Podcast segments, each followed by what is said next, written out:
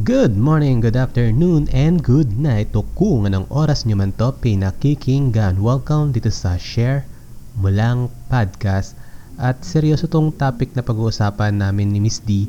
So, naglagay din ako ng link sa baba para sa mga makakatulong yon So, pero mas maganda siguro kung simulan natin to. Kasi, oh boy, this is gonna be long, long, long episode. So, sit back, relax, and enjoy the whole effing show. Boom!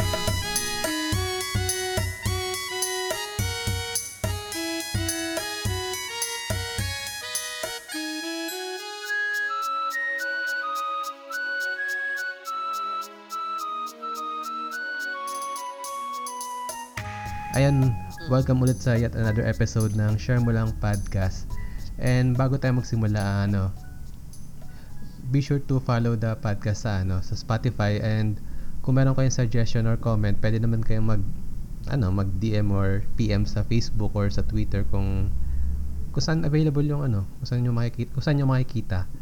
Um, ano, konting background lang, um, kagaya nga nung last, last episode, um, nag-seek out ako sa Reddit ng potential na guest and yun nga, nakahanap tayo and sa kabilang linya siya ngayon. So, welcome Miss D. Hello. Hi, uh, Sherwin. yes, um, ako si D, but you can just call me Don, as in Don Zulueta. Yan, yun Don. talaga yung, oh, yun talaga yung nickname ko. Mm, Um, yeah, uh, ayun. Wala ka bang ano, konting... So, um, mm, yeah, so ano, uh, sige, pakilala ko. Um, bali, yun, yun nga, name ko, Don. Um, pero wag na nating i-mention yung last name kasi ah, tama lang. medyo, lang. oo, medyo shy pa ako eh. Um, at saka baka malaman nila na nagre-Reddit ako. So baka kung anong isipin nila about me. Mm-mm. Alam mo naman sa Reddit medyo halo-halo yung mga tao, di ba? And yun, so anyway, and I'm glad na nabasa ko nga yung post mo sa Reddit kasi actually um uh, ano recently kasi I've been trying to find uh ano medium kumbaga on how to reach out to people as well. Um actually on on so many things on so many topics. Pero one of which would be yun nga mental health and meditation. Yan pero with great focus on mental health yan so na- natuwa nga ako na nakita ko yung post mo sa Reddit because um well podcast 'di ba so at least um I have the option to not show my face kasi yun nga medyo shy ako eh um I was thinking of doing a vlog on my own pero yun nga medyo nahihiya talaga ako on how to do that or baka hindi nila ma-tolerate yung face ko pag pinapanood yung yung video, 'di ba? But anyway, yeah, the point is to get the message across. So, yun. Kaya very grateful din ako na nag-stumble upon ako sa post mo. Yun, so, um, disclaimer lang of course, since we're gonna talk about mental health and meditation. Well, I'm not affiliated with any uh, mental facility or organization. Wala naman akong pinopromote. Um, so, more on ano lang talaga, more on parang ano lang, Experience help lang. Help lang din siya Mm-mm. to other people na especially to our fellow Filipinos na medyo nahihiya to come to the light.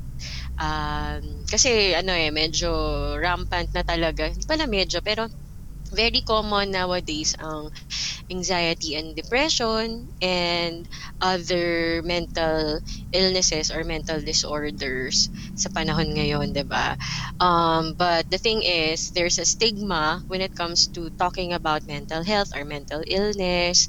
Um, so, yun, that's why it would be I think it would be better kung uh, people who has experience, uh, first-hand experience when it comes to mental health, like depression and anxiety nga, uh, to come out and share their experiences and kung may progress ba and nag-improve ma ba yung ano nila, nag-improve ba yung yung condition nila and ano yung nag-effective na uh, treatment na ano na they've gone through, 'di ba? Para ma-share sa iba and also to share na walang nakakahiya and we should openly talk about it.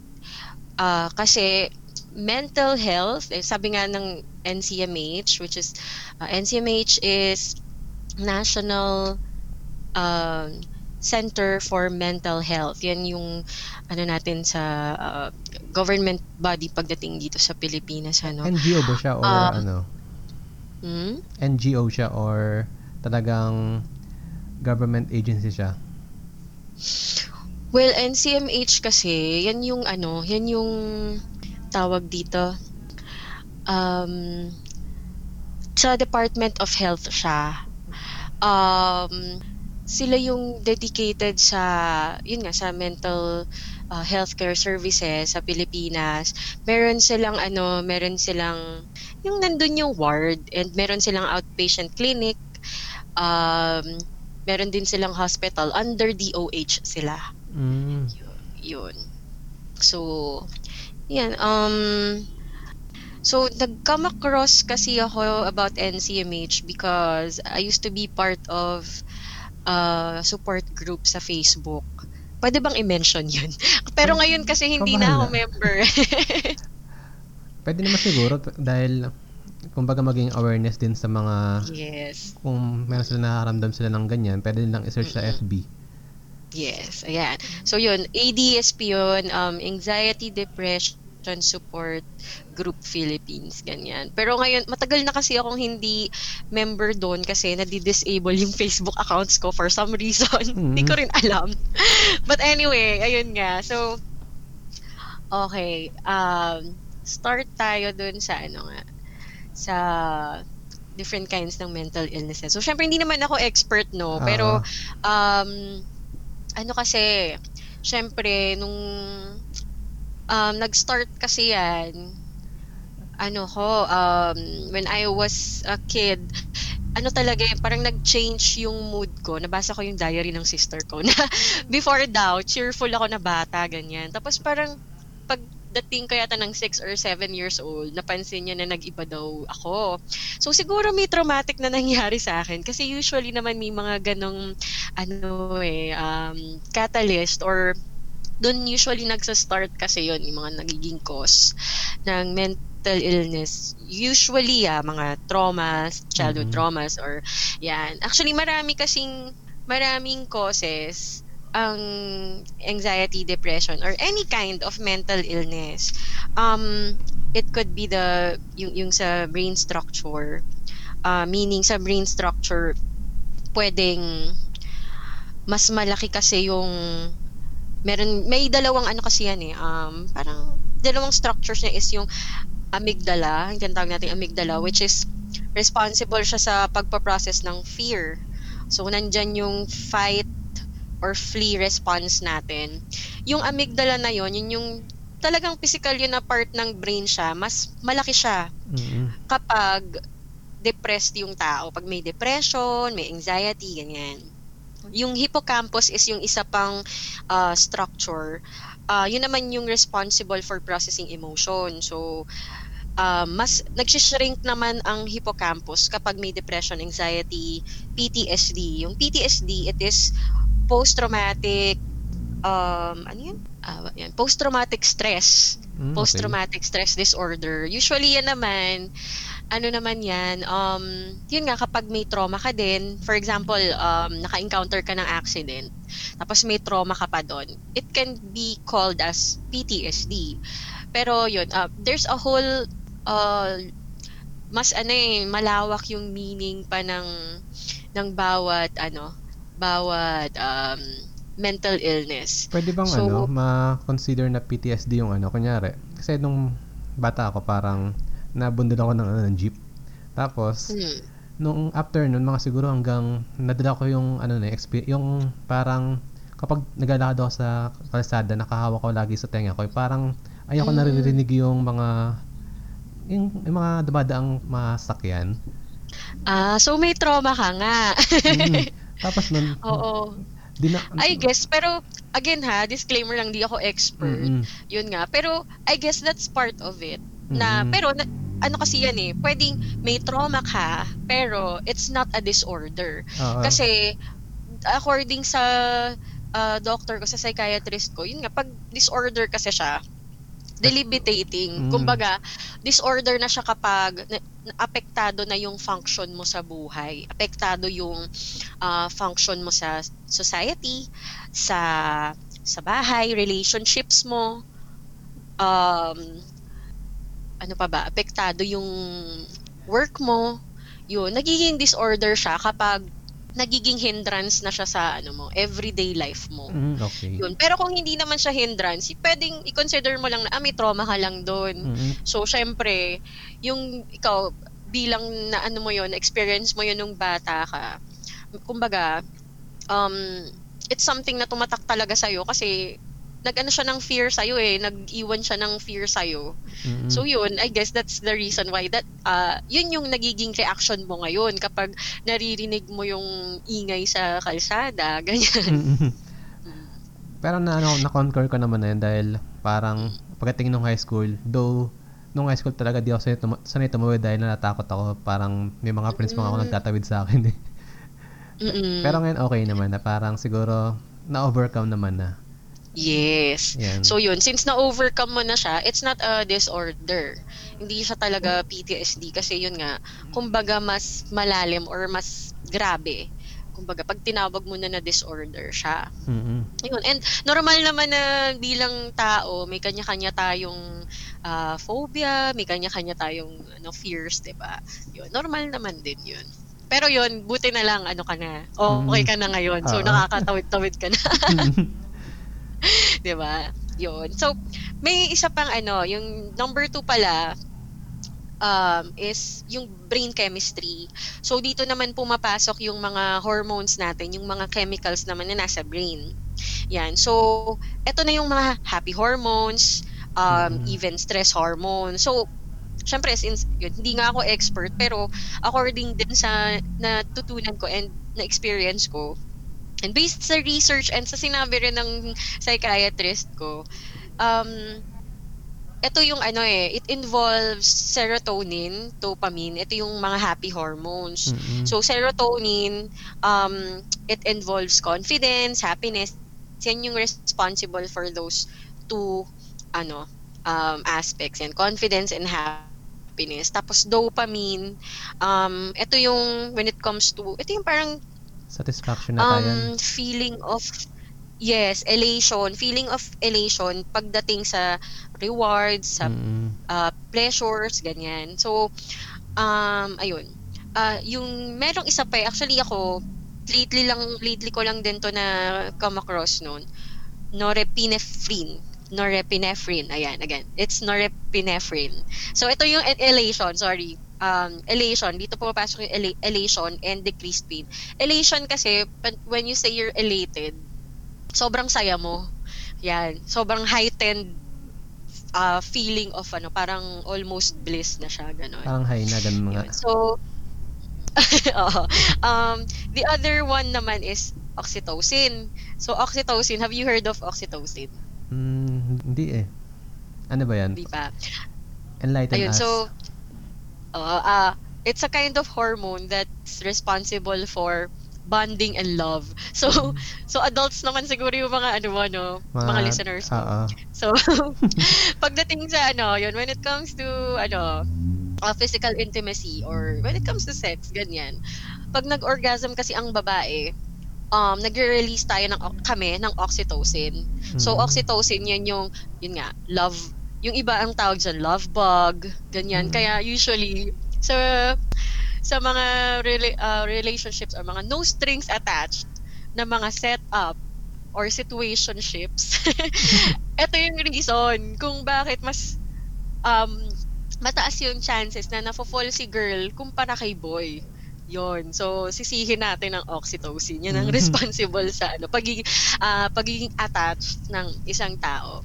Pero as far as I know kasi, women lang ang nagre-release nito. Not just during orgasm, but also during childbirth.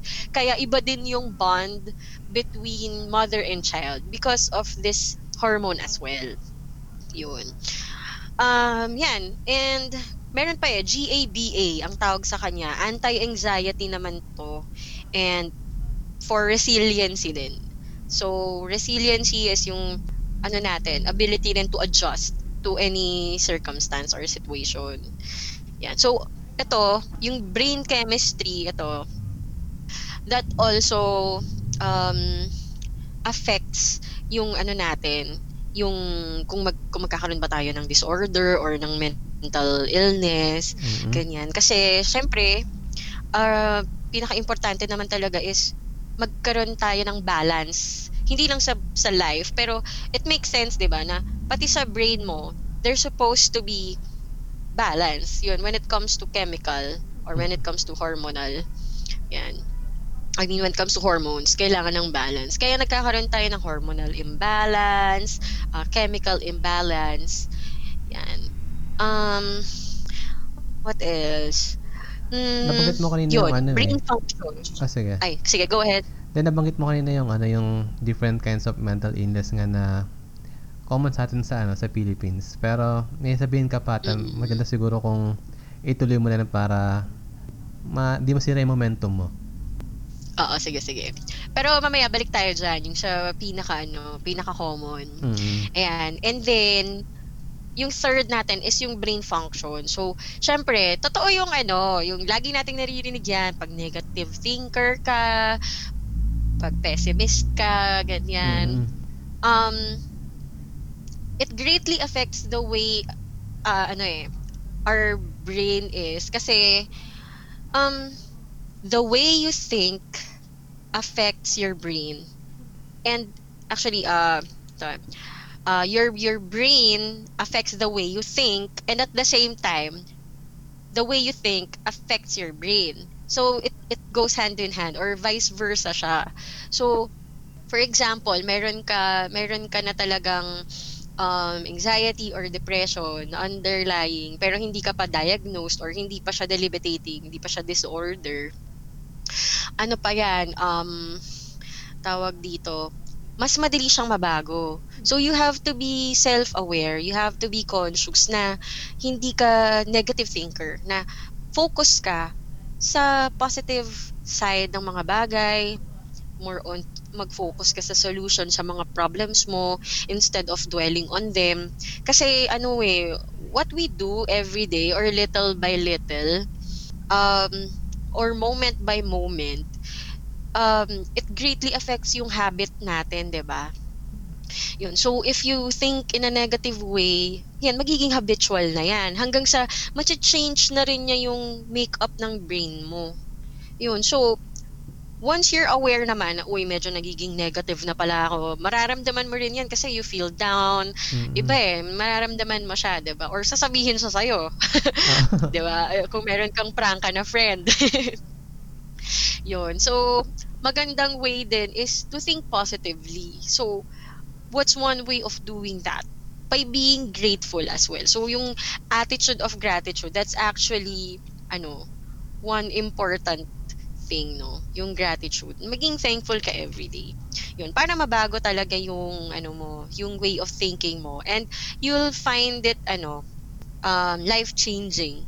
Paunti-unti, every day that you do it. Yun. And number four naman is genes. So yes, it can be passed on. Mm-mm. Uh, it can be turned on or passed on. Meaning, merong mga genes tayo na pwedeng parang may switch gano'n, na pwedeng Ah. matrigger siya kaya nata-turn on yung genes na yun na responsible sa, uy, naipasa sa'yo yung genes na to, pero na-trigger siya or na-switch on siya. Kaya ka nagkaroon ng mental illness or ng disorder. Mm-mm. Yan. So, yun. So, may mga terms pa yan na, na like epigenetics. So, epigenetics naman, it's some degree of influence over an impactful part of our mental health. Yun. So, medyo, medyo technical na yun for me kasi Mm-mm. yun, hindi naman din nga ako expert. Yun. Basta yun yung responsible pagdating sa genes natin. So, yes, it can also be passed on. So, yun. And, ano yan, um, I can concur. Pwede kong patunayan kasi ano, Ah, ano mo? um, apparently, Mm. ano rin siya eh, apparently sa family namin, may history kami na ano, na may mga, na nakaranas ng mental illness. Yun. So, actually, sa generation namin ngayon, um, as far as I know, apat kami na magpipinsan. Um, so, yun. Um, syempre, hindi, ko, hindi na ako mag-name drop, Mm. but yun nga. So, sa generation namin, apat. So, previous generation, napansin ko, um, ano, um, I think yung mom ko nga para may anxiety din. And then, some titas, ganyan, meron. Tapos, um, I have a tito who also had uh, an alcohol dependency. Kasi, ano eh, it, it comes with the it comes with depression and anxiety din eh. Yung mga dep- substance depend substance dependencies. Yan. But that's another topic. Yun. So it's very ano it's very true na it can also be passed on or dahil siya sa genes. Yan. Pero parang mas mahirap sa part nila na sa generation nila kasi 'di ba? Nung time nila parang lack of awareness nung yes.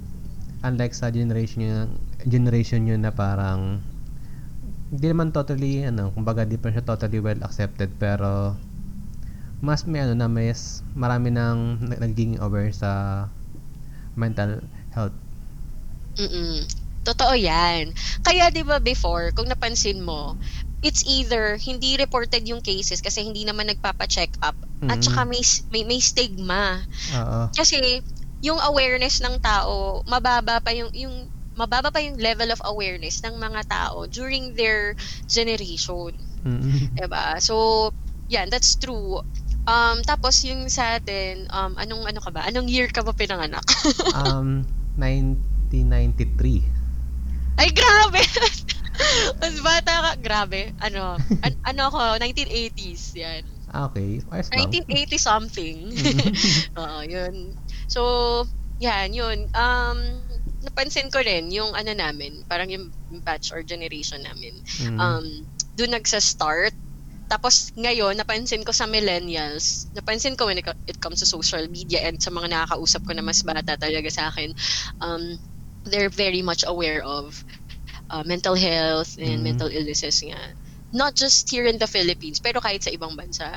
Yan. Actually, sa ano naman, sa, sa US, very common yan eh.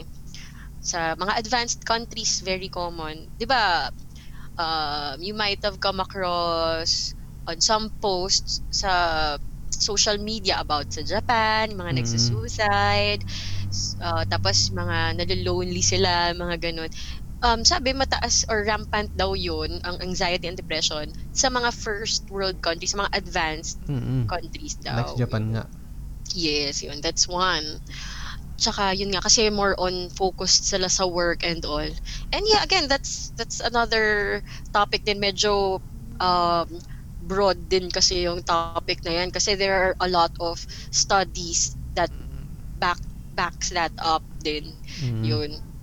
Ayun. So, ano ba? Usually, yung mga common na mental illnesses na sa, sa Pilipinas is anxiety, depression, bipolar disorders, schizophrenia. Those are just some ha. Mm-mm. Wala pa yung ano ayan, PTSD. Yun nga yung post-traumatic stress disorder. Um okay, anxiety kasi more on ano to eh, yung para ka napapraning. Mm-mm. And parang kang napapraning, ganyan. Tapos, ano ka, um, tawag dito, ano siya, um, marami siyang klase actually. Um, okay, so meron tayong generalized anxiety disorder. Ito, parang almost every day you worry about different things, even small things, nagwo-worry ka, ganyan. Pag social anxiety, more on ano, more on ano siya, sa mga tao, sa mga crowds. Mm-mm. Ganon. Yung mga ano, kapag, kunyari, takot ka humarap sa maraming tao, ganun. Mm-mm, yes. Fear of the crowd. Yes, that's true. Tama. Yun. Um, kasi parang, ano ka, ah, takot kang makriticize Mhm. or mapahiya, ganon. Ah, or when it comes to public speaking, ganyan, hindi mo kaya. or um, hindi ka man lang makakain in public, Mm. ganon. So it's it's marami siyang ano actually, maraming Sanga-sanga Ah, talaga, marami talaga yes. siyang branches. oo, under social anxiety as well. Tapos meron naman specific phobias, ganon. Mm. Um, so, yun, when it comes to, yun, very specific, like, yun nga, halimbawa lang, yung nabanggit mo na takot ka sa, for example, sa sasakyan, no, baka mabangga ka, ganyan. Mhm. Tapos, dahil may phobia ka doon, ganyan.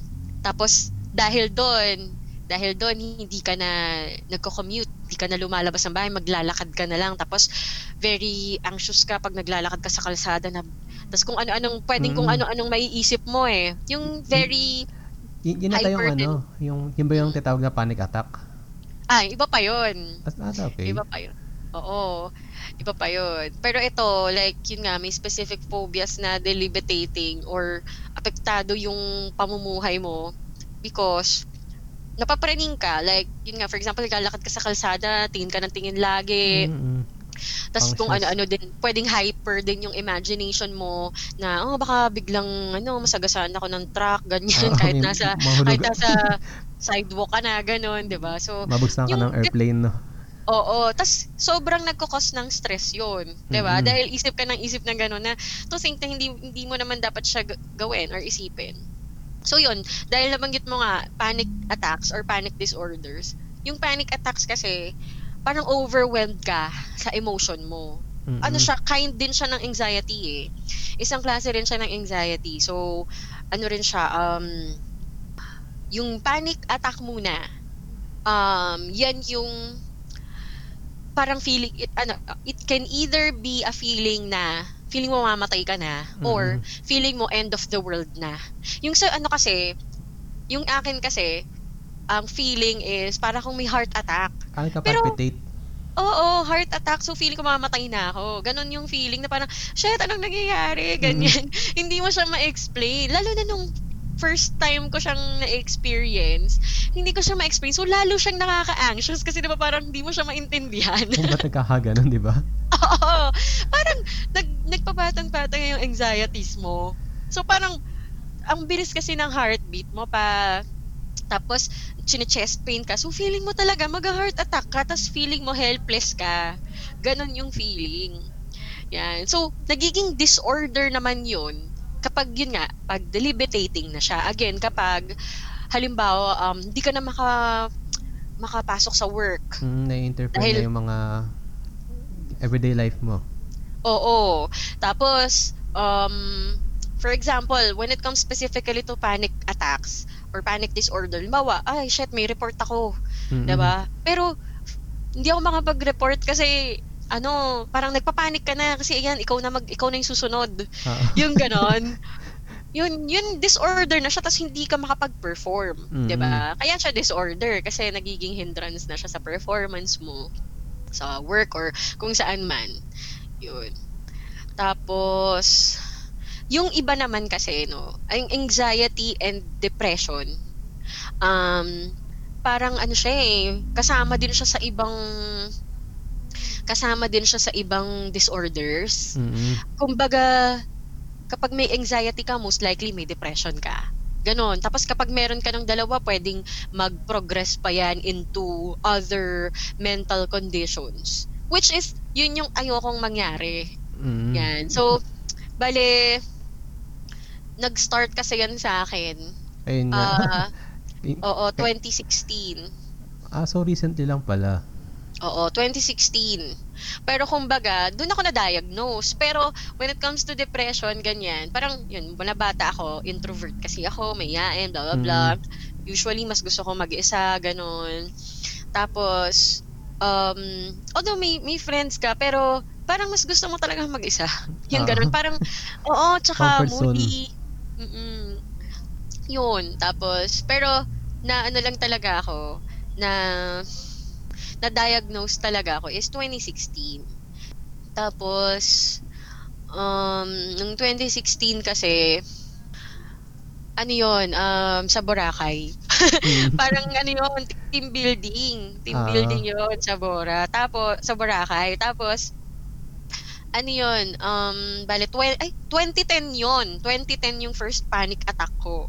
So, hindi pa ako nagpapacheck, wala pa. Pero di mo inisip na parang baka wala lang yun or parang alam mo na sa sarili mo na may something wrong na dapat mo nang ipa-check up ganun or yun, ano lang, binrush off mo lang. Mm, exactly. Ganon dati. Kasi parang, kasi tayo naman, lalo na tayo mga Pilipino, very resilient tayo, 'di ba? Parang Mm. kahit bagyuhin tayo, bahain tayo, 'di ba? Nakukuha pa rin tumawa, magbiro and all. Mm-mm. So talagang yun naman yung maganda rin sa ating mga karamihan sa ating mga ano Pilipino na ano tayo eh, smiley smiley pa rin tayo. Mm, Ayan, optimistic. Oo.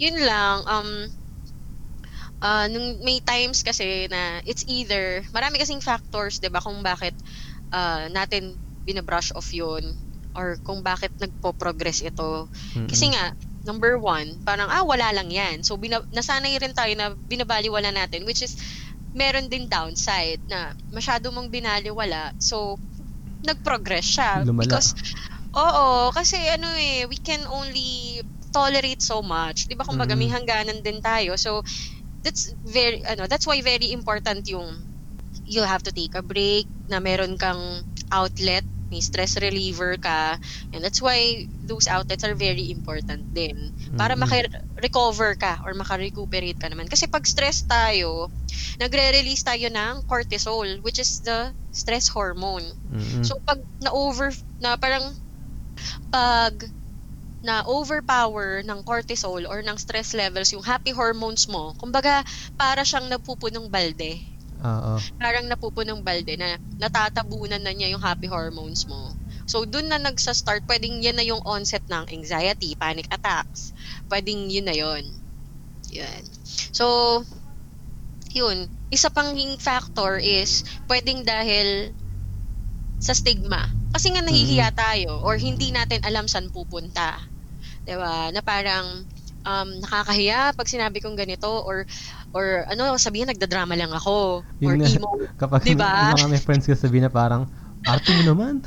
Oo, ang drama mo. Oo. Mm. Pwede rin ganon, di ba? So, yung stigma nandyan din. Although meron talagang iba, madidistinguish mo na pabebe lang. Oo. or, or medyo madrama ka lang lang. papansin. Oo, Mm. di ba? Pabebe. So, yeah, but it it pays pa rin to visit Mm-mm. a doctor na mag-seek tayo ng professional help. Yun pa rin yung number one. Yun. Tsaka syempre, never, never ever self-medicate. Never tawag dito, huwag ka mag-self-diagnose. Kasi ako, nung first na na-experience ko, yung first few times na na-experience ko, ano eh, andun yung Google, di ba? Yung hype Mm. ng Google na, yung iba Google ng Google, eh, Oo. baka may ganito ako, may ganito. Lalong nagkakas ng anxiety. So, Ma- sa akin may kasi, cancer ka na. Sabihin may cancer ka na, ganyan. mm, di ba? Masakit lang ulo mo, ginugol mo. Mm, may tumor na. cancer, may tumor ka na. Oo. Pero yun pala, biogesic lang pala yung katapat, di ba? Mm-mm. O kaya masahe lang, gano'n. Mm-mm.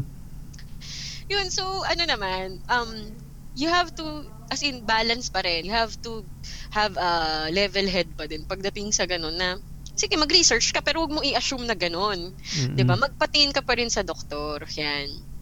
And very kaya very important din again yung self-awareness. Na kilala mo yung sarili mo, alam mo kapag medyo may iba nang nangyayari. Yun, dun siya nagsa-start actually. Yan. So yun, first few years, yan, ano yan, parang after six months, very ano, mahahaba yung intervals yung na-experience ko siya. Uh, specifically, nung nga, nasa Bor- Boracay kami nung uh, office mates ko, 2010, um, yung helmet diving, di ba, usong-uso yun dati. Excited ako, as in, kasi adventurous ako. Wala akong, hindi ako natatakot, wala akong parang preempted na fear na, shit, baka malunod ako, baka Ah. wala ng oxygen sa helmet. Walang ganun. At saka 10 feet lang yon Kumbaga, Mhm. ang linaw pa ng tubig. So, kitang-kita mo kung saan ka pupunta. Di ba? Ang very enjoyable na experience akong tutuusin. Pero, nung nasa ilalim na ako, parang sabi ko, bakit ganun? Parang nagpapalpitate ako, hindi ko naman iniisip or something. Wala akong iniisip at all na negative. Tapos parang gusto ko na talagang umakyat. Mm-mm. Siyempre parang yung mga divers, parang hindi ka nila papayagan kasi o baka natatakot ka lang dahil Oo. sa sa, Sa first ano, time. yun. Oo, first time at saka yung pressure sa ears kasi usually yun yung kakaiba eh. Syempre, sen- it's a different sensation na you don't experience it every day. Pag may pressure kang ganun sa tenga, Mm-mm. grabe kasi hindi siya yung hindi siya yung sa plane lang eh. Hindi siya yung pressure sa tenga na na-experience natin pag nasa plane tayo, pag parang nabibingi Ma- na Oo. yung ganun. yung ringing sa ears, Oo. yon Because of the pressure Mm-mm. sa ears natin, ganyan. Hindi siya yung ganun ka-common, very heavy siya. So, pero tinuturo naman kasi yon kung paano ma-overcome. So, ginawa ko naman yung technique, Mm-mm. yun. And then, sabi ko, parang, syem- syempre, senyas-senyas lang yun, di ba? Mm-mm. Tapos, ang senyas dun kasi is yung kamay mo, gagawin mong X. Yung both arms mo, gagawin mong X na ganyan. Oo. Yun, na parang ah, stop na. Mm-mm. Yun. So, nung gumanon na ako talaga, yun na, pinakyat na ako. Tapos, pag akyat ko, sabi ko, bakit ganun? Talagang, natulala ako kasi sabi ko, ano yun? So, yun yung first ko. Hindi ko talaga siya alam kung ano siya. And then, yun, parang after that, parang nakaramdam na ako ng anxiety na iba na, iba na yung pakiramdam ko ever since. Pero after that, uh, as the years passed by, okay na. Tapos, yung mga next 2012 na. Mm-mm. So, from 2010, 2012 naman. Two years after. Yun. Mm-mm. Parang merong in between na, pero hindi siya na eh, hindi siya full-blown panic attack. Mm-mm. And then, parang mga 2012, parang nag-iinuman naman kami nung friends ko sa Timog ba or sa Tomas Morato. Ano yon eh, um, sa Sangkalan or sa Tides. Basta yun yung ano that time eh. Tapos, hindi ko maintindihan. Siyempre, usually naman umiinom tayo, ganyan. Parang tipsy lang, gano'n. Mm-mm. Chill, chill. Orange. Oo, orange yung light. Siyempre, usually gano'n naman, medyo madilim. Orange yung light. Mm-mm. Tapos, medyo may buzz na ako. So, medyo tipsy na ako. Yung partner ko that time, sabi ko, Uy, halika na, uwi na tayo. Ganyan. Parang, sabi ko, sorry ah. Sabi ko, pero halika na talaga, uwi na Mhm. tayo. Gumaganin ako. Tapos parang, Uncom- yung parang ano ko na, no? Uncomfort, ah, parang hindi ko na komportable. Oo, tapos nagpapanik na ako. Tapos yun nga parang nahirapan ako huminga. Tapos yung hilo ko, parang dahil nga sa intoxicated na ako, parang naka- natatakot ako. So hindi ko Mhm. naman din ma-explain that time. No? Basta ang alam ko that time natatakot ako, gusto ko nang umalis sa place na yun. Parang gusto mo nang mag-escape, Mm-mm. ganyan. Tapos sa sobrang hindi niya, parang sandali lang, wait lang. Eh, medyo tipsy na rin yung partner ko that time. Oo. Nasampal ko siya. Yung, hindi naman sobrang lakas ah. Oo. Yung ano lang, yung talagang parang ganun lang, parang, parang mahina lang na sampal na para makatch lang yung attention niya. So, gulat na gulat siya. o parang nagulat siya na ganun kasi hindi ko naman ugali yung nasasampalin ko Mhm. siya out of nowhere, di ba? Pero alam mo, para makatch yung attention niya, parang uy, tara na. Ganyan. Tapos, syempre nag-sorry ako dun sa mga kaibigan namin. Parang sensya na hindi ko explain pero parang hindi ako makahinga. Sabi ko ganun. O parang, ano, di, alis na kami. Pagdating sa kotse, tapos yun, medyo um, nakarating na kami somewhere, ganyan. Parang nakalma na ako. Sabi ko, sorry, hindi ko ma-explain. Tapos nagalit siya sa akin kasi bakit daw ganon. Pero, after that, nung kinakausap ko siya about it, sabi niya, sab- alam niya kasi, kilala niya kasi ako kasi parang college sweethearts kami nun. So, parang 8 years or something na kami nun. Mm-mm. Parang sabi niya, um, oo nga, hindi, hindi ka normally ganon. Yun. Tapos yun may time na, yun na, yung madali ang magalit, irritable ko. Tapos alam mo yung minsan pag sa labas like sa restaurants, parang ka naghahanap ng away.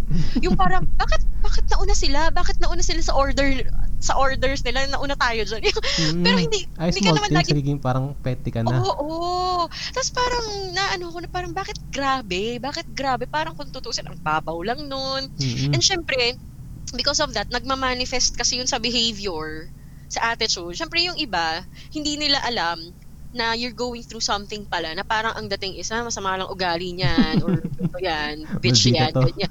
Oo. Oo, oh, di ba? So, syempre, mga, maraming mga judger. Mm-mm. yan, nadja-judge ka, ganun. So, yun, so parang galit na galit ka sa mundo.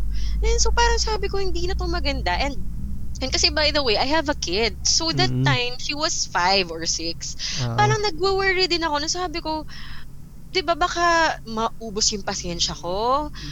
Natatakot ako. ba- Parang, Baka andun map- eh, natatakot. mapagbuntungan mo. Mm-mm. Di ba kasi paano pag nawala ka sa sarili, hindi mo alam. Mm-mm. So yun, eng- eh, yun, part din siya ng anxiety ko. Yun, so yun naman din yung reason kung ba't nag-seek na ako ng help.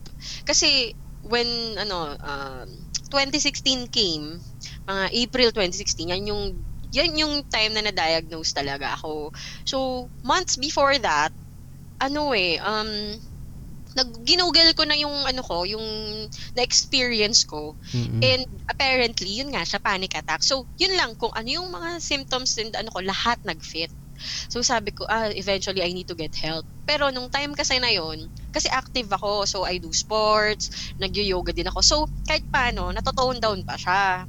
Na, nare-remedyohan pa siya kahit paano. Mm-mm. But, when ano, um, the time came na naghiwalay na kami ng partner ko that time. Tapos, um, yun, bumalik siya, tapos gumrabe. Kasabay-sabay na kasi. Oo. So, it also happens kapag nag, may life-altering experiences ka sa buhay mo. Tapos medyo overwhelming for you, yung mga nangyari. Um, tapos naghalo-halo na. Stress sa work, stress sa sarili mo, uh, stress sa lahat ng tao, yung, yung mga na-experience mo pa at that time. So, nagpapatong-patong siya. So, yun nga, mataas na yung stress levels ko that time. Kaya din yun, naging nag-progress talaga siya. Kumbaga lumala siya. Tapos, um, yung work ko kasi that time, ano na talaga, uh, managerial yung work ko. Tapos so, matindi yung tasks din, yung load ng trabaho medyo mahirap din. Tapos may pressure. Siyempre, lahat naman may pressure. Pero dahil may anxieties na ako noon, tsaka may panic attacks na akong na-experience that time, mas malala pa siya. Kasi even pag nagda-drive ka, ma-experience mo siya yung pag-traffic. Mm-mm. 'di ba? Parang na-anxious ka, na parang shit, gusto ko para feeling ko stuck ako, gusto kong umalis dito pero hindi ka makaalis kasi traffic. 'Di ba? 'Yun, so ano eh um medyo ano din siya, medyo triggered, naging trigger din siya. Yan. Tapos um after that um sa ano namin, sa company namin, meron kasing very ano sila, active din sila sa sports. So ano eh, um parang may mini Olympics dun Mm. sa company. Medyo kilalang company kasi siya. Water utility company siya. Mm-mm. So dalawa dalawa lang 'yan. 'Di ba? So yun, yung Pretty obvious, yung no? Yung- so yun, dalawa lang 'yan eh. Um, isang Ayala, isang Pangilinan yun. Mm-mm. But anyway, ayun. So, nung may cheer dance kami, cheer dance competition. So, six months or more, talagang intense yung training. So, very, ano, very grateful kasi UP Pep Squad nag-coach sa inyo, ganyan. Di ba? Mhm. Parang bigatin, parang hindi ko to mapalagpasin talaga, ganon. So, sobrang grabe ng training. Eh, sobrang init din. Kasi, ano na yun eh, um, syempre, hanggang March, April. March. Yan, hanggang March yon So, talagang dinaanan namin yung Pasko, yung mahal na araw, ganyan. Tapos yung init, grabe din. Grabe Summer din yung eh. Mm-mm. Tapos, it's something na hindi ko pa nagawa. Tsaka, ano, very intense talaga yung training. Mm. Talagang may mga times na whole day yung training nyo. Kasi malapit yung competition. May times na ganun.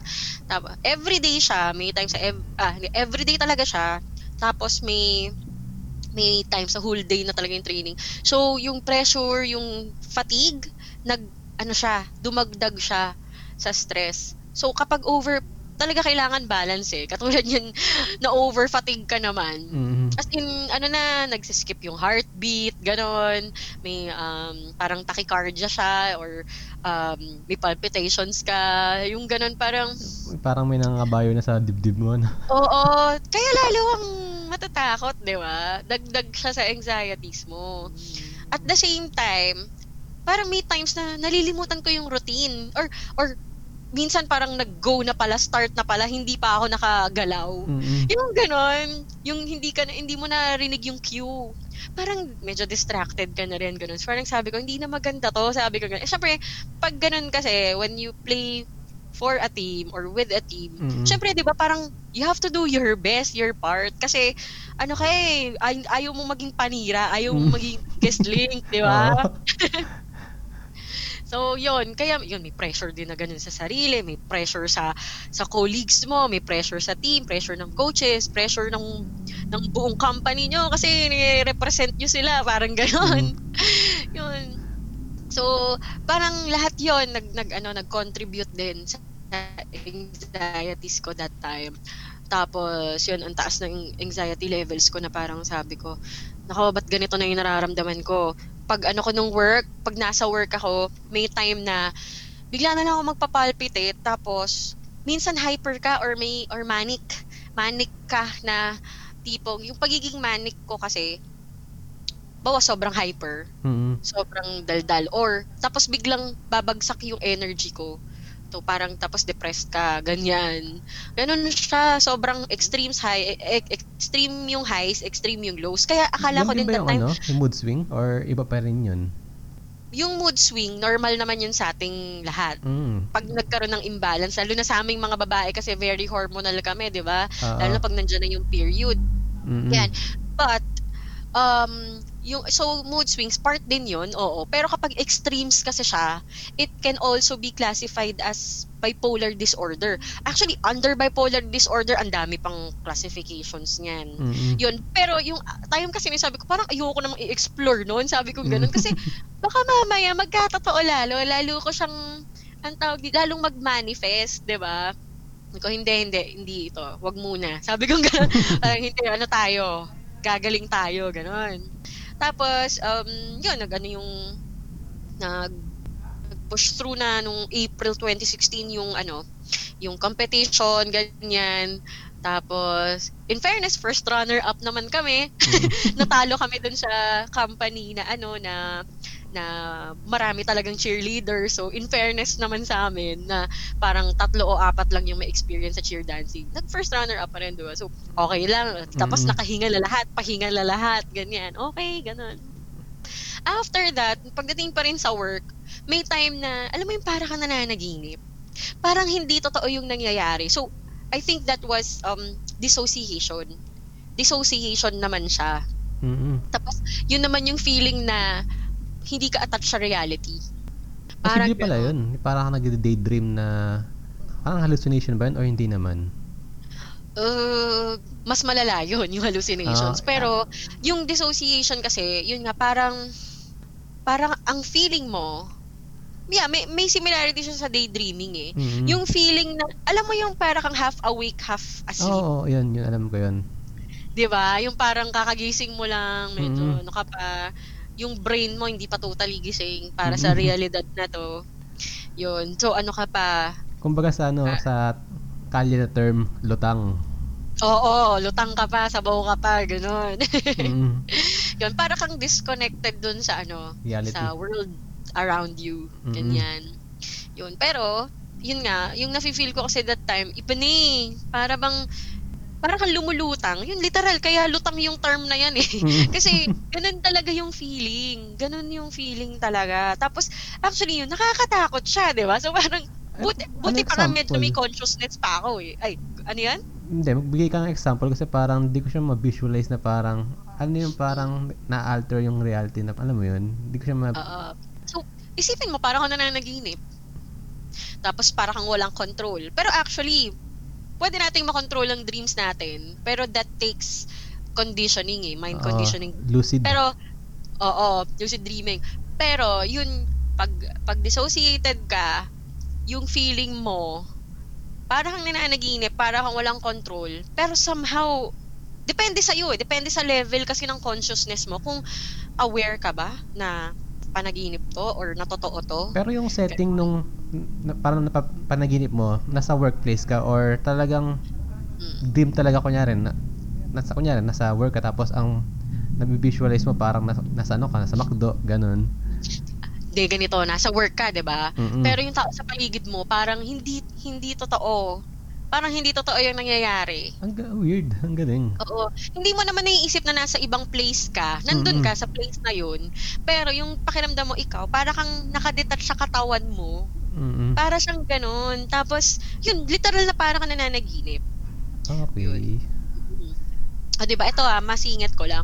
That's Mm-mm. also one, ano eh, one reason kung ba't mahirap din i-explain ng mental disorder or mental illness sa ibang tao na hindi pa nakaka-experience. Kasi, True. ano siya eh, hindi siya yung parang kulay na, oh, kulay red. O, alam mo na kung ano yun, Mm. di ba? Kasi alam mo yung kulay red. Uh, or yung red, alam mo. Oo. Or pag dini, o halimbawa, i-describe mo yung pula sa bulag na tao. Mm. Ganon. Or i-describe mo yung lasa ng kape sa taong hindi pa Tikim ng kape. ng kape. Di ba? Para siyang ganon. So, paano mo siya i-explain? Eh, You Mm-mm. have to experience it to actually Para understand. ma-justify yung ano. Oo, kasi Yes, kasi ano eh, usually theoretical lang. Bawa, oh, alam natin, we've read sa ganitong article, sa books na, ah, ganito siya, ganito siya, ganito siya. Or pwedeng na-witness mo, ah, okay, ganyan yan. Pero Mm-mm. ikaw mismo, pagdating sa mga ganong feeling na, katulad ng dissociation or depersonalization, ibang usapan talaga pag i-explain mo eh. Mm-mm. Yun. Kaya yung iba, nahihirapan din mag-reach out. For example, grabe na yung depression nila. Mm-mm. Or, ayun, sige, yung example, depression lang talaga muna. Di ba yung iba parang, wala lang yan, snap out of it, wala Mhm. lang yan, ngayon lang yan, lilipas din yan, gano'n. Nasa sayo yan, blah, blah, blah. Mm. Uh, or Dasal-dasal yung ka iba lang pa, ganun. or yung iba parang, ang dating tuloy is mahina ka lang, you're just Mhm. weak, kaya hindi mo Ah. ma-handle. Pero actually, hindi kasi yung iba-iba iba-iba tayo ng coping mechanism pagdating sa pag-handle ng mga sitwasyon at mga problema sa buhay, 'di ba? Pero Mm-mm. it doesn't really make you weak.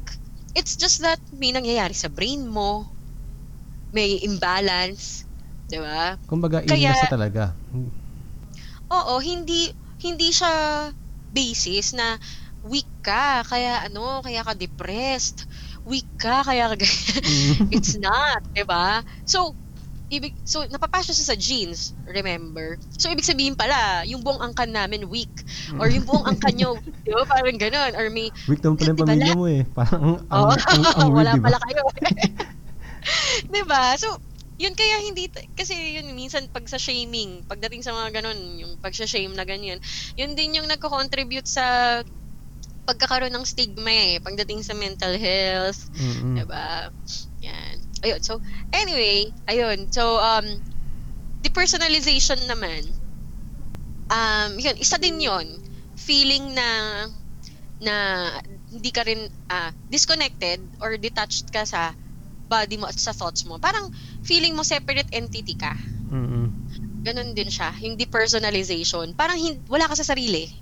Pero malala. Malalang way. Yun, so malalang way na wala ka sa sarili mo. And hindi lang siya tipong wala ka sa sarili dahil may nangyaring traumatic. Kaya nasa state of shock ka pa. Hindi siya ganun eh. Yung wala ka sa sarili, pero kung tutuusin, wala namang naging trigger. Mm-mm. 'Di ba So, yun. So, pwedeng sintomas siya. Yung dissociation at saka depersonalization, it can also be a symptom of other disorders pa. Yan. Actually, napakalalim ng ano eh. Alam mo, kaya parang gusto ko nga ulit mag-aral ulit eh. Psychology. Oo. Yun. So, yun. Talagang very, ano, napakalawak at ah, napakalalim ng ah, usapang mental health dahil napaka daming issues at saka yung mga klase ng ah, ah, mental disorders or illnesses ang meron. Yan. But, um, yes, ang ano ang pinaka pinaka objective din naman natin ano um, with regards to this uh, podcast is um, paano paano mo masosolusyonan? Mm-mm. Syempre andyan, andyan na 'yan, andyan na 'yan. So, paano mo masosolusyonan, 'di ba? So, yung sa akin kasi nung napansin ko na yung mga effects end up na ano ko na hindi maganda to. Tsaka ayoko ng ganto. Mm-mm. 'Di ba? Parang ayoko namang parang natakot din ako na yung naalala ko na mau may tito ako or Mm-mm. kapatid ng lolo ko na ganito ganyan, ganito yung nangyari hanggang sa tumanda ganon. Parang oh my god, 'di ba? And at the same time, ayoko din kasi talagang mag-medication. Hindi ako nahihiya or what, pero Mm-mm. healthy person kasi healthy living ang gusto ko na ang gusto ko nat- natural as much as possible. Siguro malala na yung mag-biogesic ako ganun ayoko talaga, oo, ayoko ng may maintenance, ayoko ng synthetic drugs, ayoko talaga. Mm-mm. Yan. Mas okay pa kung organic. Oo. Yan. But anyway, bawal yun dito. So, yan. So, nung time na yon yun nga, nag-seek ako ng help. Um, ako na lang mag-isa yun. Um, kasi gumagrabe na. Um, to the point na kasi naging magkaibigan kami nung ex ko noon eh. So, tapos magkalapit kami ng bahay. Mm-mm. Tapos, may time na hindi ako makapag-drive. Tapos, magpapanik ako siguro. Ano eh, almost every other night, nasa emergency room ako. Usually, ganun yung mga nakaka-experience ng may mga panic attacks. Na, Kasi Mm. feeling na mamatay sila eh. Oo. Tapos, mm, tapos may mga iba na health conscious din. Ako, health conscious kasi ako. Mm. So parang naisip ko, imposibleng may heart condition ako. Tapos wala Mm. kaming lahi ng, ng heart conditions, ng diseases. Tapos healthy living ako, tapos bata pa ako para maka-experience ng heart attack, ganyan. Tapos sabi ko, bakit ganon, diba? So parang magsasort ka sa isip mo, anong ginawa ko, anong meron, may mali, ganyan. Ah, baka dahil kinain ko to, dahil ininom ko to. Lahat talaga iisipin mo. As in, para kang praning. So, may time na nagpa magpapa-emergency room ako. Buti na lang that time kasi maganda naman yung HMO. So, unlimited naman yung ER mo. Mm. so, ano, ano Ah, yan? sa mga um, ano, sa mga health card ba ngayon, parang kas- kasama na rin yung ganyang mental illness sa coverage or it depends din. That's a very good question. Kasi, yun nga eh, that time, maganda na yung company ko, maganda yung package namin Mm. ng HMO namin. As in, dental, lahat, lahat Mm. talaga. Even derma. Pero imagine, mental health, hindi siya kasama, hindi siya covered at all. Mm. Imagine, di ba? Mm. Parang, if you think about it, sabi nga ng NCMH eh, uh, there's no health without mental health. Parang yun yung tagline or motto, Mm. motto nila, ganyan. And it makes sense, di ba? Kasi nasa brain natin lahat, yung central control ng buong katawan natin, ng buong existence natin. Mm. 'Di ba? So kahit na So paano paano ka magwo-workout? Paano mo ipaplano yung workout routine mo? Paano mo ipaplano yung healthy diet mo? Kung hindi mo gagamitin yung brain mo, kung wala kang sa tamang pag-iisip, 'di ba? So doon siya nagsa-start. So parang if you think about it, bakit ganoon hindi yun ang main focus but hindi siya primary? Bakit bakit sa government natin hindi siya covered but bakit olats yung yung support ng gobyerno pagdating sa mental health tapos stigmatized pa siya ano pa siya frowned upon kapag ano parang ay nakakahiya or ah lumayo ka diyan kasi may lahing baliw yan yung, di ba? it Ta- just Tapos ano pa, ano, ang priority pa, ano, mga warts. Sa mga, yun yung mga priority sa mga health card, eh, mga warts. oh words talaga no Mm. Ay, although virus yon but Mm. still if you think about ay importante din yan but if you think about it 'di ba parang dapat talaga number one talaga ang mental health. Mm. 'di ba? Yun. Kasi ang daming pinagmumulan yan eh. Ang daming ang daming nagbe-break ang daming nasisirang relasyon buhay ang daming nagiging addict at alcoholics because of that. Kasi Mm. Pag may mental condition ka or mental illness pa, mental illness disorders, depende pa kung ano, Mm. pwede ka ring you are prone to substance dependency. Mm.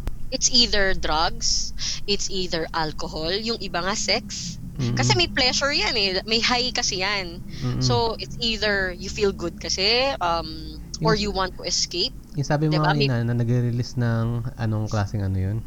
Yeah, so, hormones. yun. uh, oxytocin yung sa mga babae karamihan and Mm. dopamine uh, which is it comes from pleasure din apparently dopamine din kaya yung dopamine as far as I know that's one hormone that's addictive as well yun kaya more on there are other happy hormones 'di ba serotonin endorphins Mm. 'di ba usually, usually endorphins yan yung nire-release kapag nag-exercise nag-workout yan napakaraming happy hormones so mas maganda actually if we focus on how to re- naturally release those hormones aside from medications. So, Mm.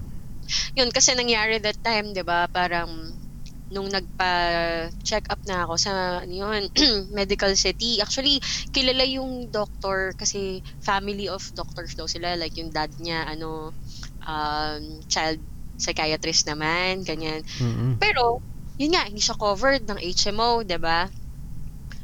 Um, and then, So ano wait lang, ano um, magbigay tayo ng idea sa mga ano, sa mga listeners kung magkano ang ano yung ano psychiatrist per session. Yes. 'Di ba siyempre lahat tayo alam natin mahal 'yan. Eh Mm. totoo naman 'yun. Pero nung 'yun yung alam mo 'yun yung isang reason kung bakit hindi ako nagpapa-check nung una. Kasi sabi ko kaya ko pa eh. Mm. Usually lahat tayo ganyan. Marami sa atin ganyan. Tapos nung time nga na 'yun, nandun na ako. ah, time, it's about time na magpa-check na talaga ako. Ano na 'yon? Um, first session sa kanya 2.5. 2,500 ang first session. Tapos pwedeng 45 minutes, 1 hour. Depende. Kaya nung first ano ko, talagang sinulit ko. Mm. Sinulit ko talaga. Sabi Tinanong ko parang, lahat. Oo, kasi lahat ng tatanong ko. Although kasi kara- karamihan kasi nung sinabi niya, alam ko na eh kasi nire-research ko na din Mm. para alam ko din paano i-combat. Para alam ko how to to ano, to deal with it, to handle it, 'di ba? Kasi nagwo-work ako eh tapos I'm a mom. So kailangan i- kailangan ayusin ko yung sarili ko, 'di ba? You have to pull your shit together, kumbaga. Mm. 'Yun. Tapos naano ko na parang bakit ganoon? Alam ko na yung mga sinasabi niya. Parang naghahanap pa ako ng more pa kasi 2.5 yun eh. Di ba? Oo. Tapos yung mga yung mga susunod doon 2,000 pesos per session. Mm. Yun. Pero this is ano ah kasi medical city and then yun medyo kilala talaga yung kilala talaga yung doctor. Tapos kasi ano eh parang ako din parang since una yun, 'di ba? Gusto mo Mm. quality, Oo. 'di ba? Taas yung quality. Gusto mo galing ka na agad. Oo, gusto mo parang oh parang para ano, para oh, gumaling ka agad ganyan, para alam mong tama 'yon, ganun. Mm. Pero yun, actually as you go along, marirealize mo parang may pakialam ba sa akin talaga tong doktor na to? Mm. Gusto ba talaga nila tayong gumaling? Oo. O dahil dahil livelihood nila yun, Mm. um, pwedeng i-stall nila yung progress mo or i-drug ka lang nila or hindi nila talaga ma-pinpoint kung ano yung root cause ng mga issues mo para finally eh talagang ma-eradicate na lahat nung ano mo nung illness mo, disorder mo, mga issues mo sa buhay. 'Di ba? Kasi yun naman talaga eh. Pero kaya doon ka mapapaisip eh.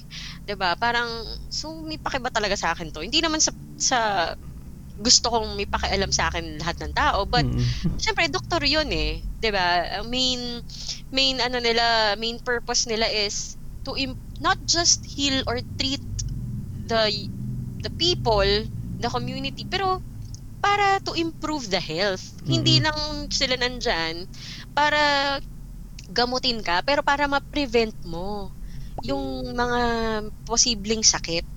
Yun talaga yun. But, based on experience, mga friends ko, even me, mga kaibigan din akong doctors, aminado sila na minsan tamad-tamad sila mag ano sa pasyente. Ta- kasi kailangan nilang bawiin yung ginastos nila sa med school. Mm. So, minsan talaga negosyo yan. And I know hindi lang ako ang nakaranas nun. Marami talaga. So, yun. Kaya kailangan, you, you have to look out for yourself talaga. Kailangan mong mag-research on your own. Kailangan mo talaga na, kailangan meron kang certain level of determination na gumaling. Yung, yun nga, yung ano mo, objective mo sa sarili mo na hindi, ka papatalo. Parang ganun. Kailangan mo lumaban. Mm.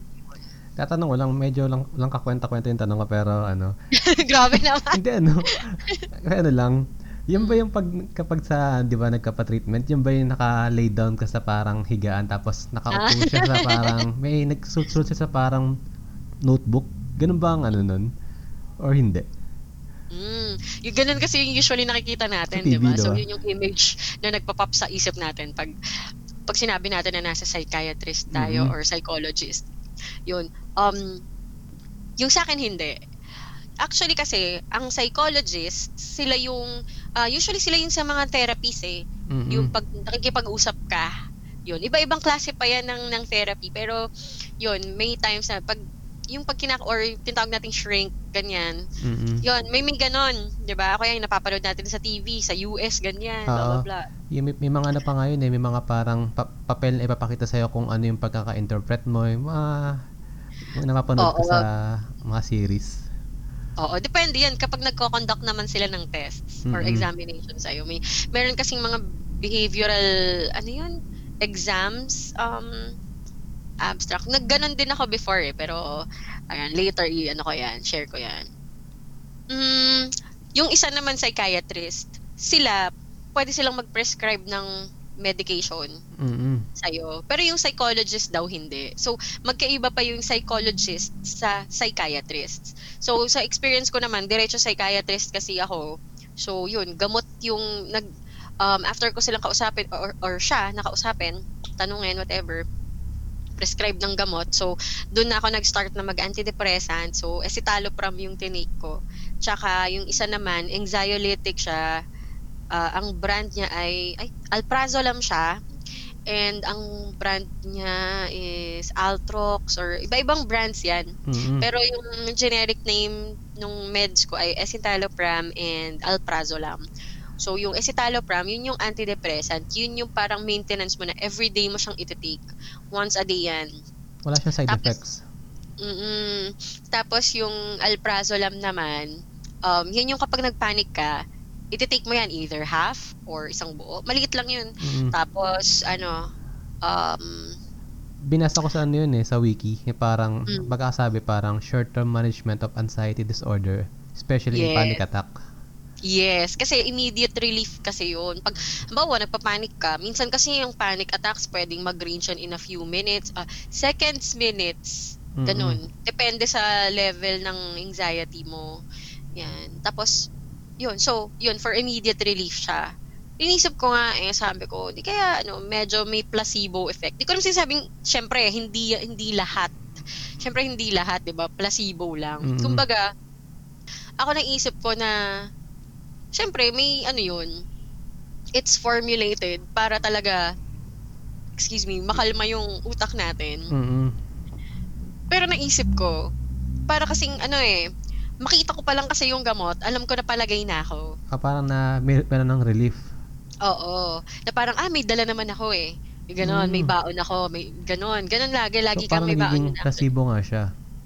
Yes, at some point, meron. May placebo effect at some point. Um, actually, nung Pero gumagaling din ako, wait ganun eh. lang. Maganda, bago yan, parang maganda siguro kung, although medyo common naman yung term, ano, ano ba yung placebo? placebo, yan kasi yung ano, um, teka, construct ko lang ah. Placebo kasi, pag sinabing placebo effect, it's something na parang tinitrick yung brain mo. Mm-mm. Tinitrick yung brain mo into thinking na, um, for example, ah, i-take mo tong gamot na to, tatalino ka. Mm-mm. Memo plus Nung tinitik, oo. Pero, kuya, hindi natin sinasabi na yung brand na yan is, hindi- is placebo lang. Hindi, syempre, hindi. Kasi, ano pa rin yan, meron naman talagang mga supplements na talaga Mm. namang nakakatulong, di ba? So, yun, merong iba kasing, um, Yung mga yun nga, herbal yung drink, yung mga Mm. nauuso ngayon na o- ayaw magbanggit ng pangalan pero yun nga, yung mga parang herbal drink na kapag ininom mo parang Mm. makakaiwas ka sa ganto, ganyan. Kino-commercial yan so- umaga lagi eh.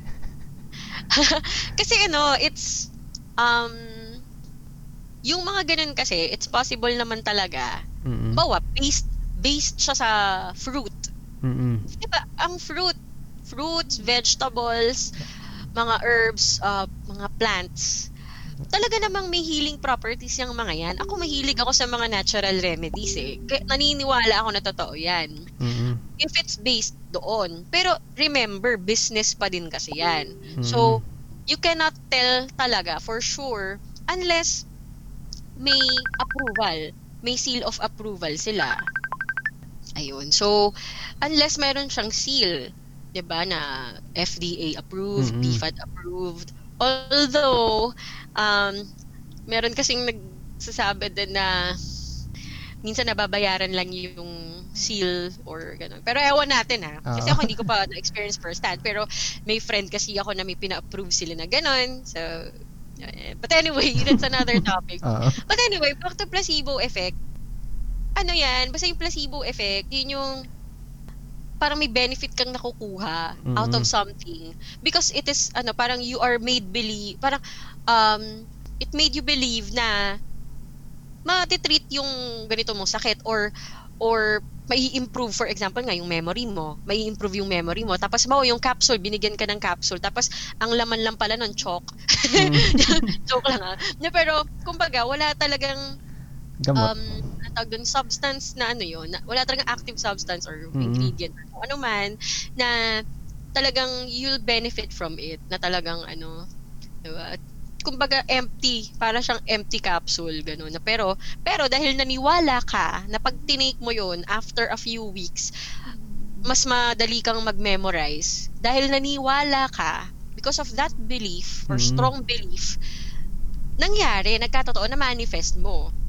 Pwedeng, alam mo, it can also be called law of attraction because you you believed on it so much na Mm. nangyari talaga. Kasi, alam mo, yan nga, eh, napaka-powerful, somehow mysterious, and very complex ng brain natin na if you focus talaga on something and you uh, deeply believe on something, pwede siyang magkatotoo. Mm-mm. Yun. So, yun. So, that's also a reason why nag ah, ano rin nagiging effective yun din ng placebo effect to some. Pero katulad nun, meron kang for example, may cancer ka tapos hindi naman pwedeng placebo Mm-mm. placebo drug or placebo, yun nga placebo drug yung ibigay lang sa'yo at isipin mo lang gagaling ka na or whatever, 'di ba? Pero meron guess din ano eh, no? Parang may, meron din tinatawag na parang yung reverse na placebo naman yung parang hindi ka naman naniniwala sa gamot. Mo, Ah, yes. Kasi yun nga eh, that's how powerful our brains are. mm alam mo yun medyo different topic pa din yun very ano pa yan kasi Very marami broad. na rin ngayon ang yung mga ma- um, pagmamaster ng mind mm um um tapos uh, when it comes to law of attraction may mga practices na ginagawa para mas makapag-manifest ka, makuha mo yung mga gusto mo sa buhay, mag magkatotoo lahat ng gusto mo. Kasi ano eh, yan, um, when it comes to re- i- kung, kung reverse placebo man yan or placebo man um, positive or negative, it can both happen. Kasi nga, nasa power yan ng brain mo kung ano yung pinaniniwalaan mo. If you strongly believe on this, whether positive yan or negative yan, it's very, ano, highly, uh, it's very likely na magkatotoo siya. mm Yun. Yun, but anyway, yun, may, may times na hin- hindi naman placebo effect lang ng mga gamot. So, yun. But, yun. na, Um, na, na-tangent yung ano yun. placebo. Oo. ano? oo, very mal- malawak, malawak talaga siya actually. So, ma- Kaya- masyado tayong lalayo. Um, ibalik na natin dun sa ano, sa kanina sa Yes. medications. Mm. So, yun. Yun yung dalawang medication ko, escitalopram and alprazolam. Mm-mm. And sabi ko kasi, ah, ayokong magdepende sa gamot. Kasi, number one, ano ba yung effect ng gamot? Mm, side effect talaga Chinek- yan eh. Oo, lahat yan may side effects, 'di ba? Kasi nga it's unnatural. It's something na hindi dapat nasa katawan ng tao. But still, kailangan, 'di ba? So Mm. hindi lang siya hindi lang niya napipinpoint yung isang bagay lang right away, 'di ba? Kaya ano, kaya may mga negative or adverse effect siya sa katawan natin. For example, um, a few of what I've read involves suicidal thoughts, uh, Mm-mm. depression. Tapos parang, di ba, if you think about it, napaka, ano ba to, niloloko ba ako nito? Napaka-ironic kasi, eh, yun nga yung tinitreat ko eh. So, bakit yun din yung side effects niya? Oo. Di ba? Diba? Parang ang ironic.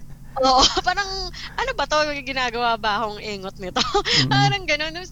Tapos, um, usually pa, nag-heads up yung, yung ano ko, yung shrink or yung doctor ko na, um, may ano yan, merong adjustment period na, um, bawa one week, two weeks, kasi mag adjust yung system mo sa, sa gamot. So, pwedeng lalo kang maging anxious, pwedeng lalo kang mag, oo, ganun, mag-palpitate, ganyan. Oh my God, sabi ko. So, in-endure ko yun, sige.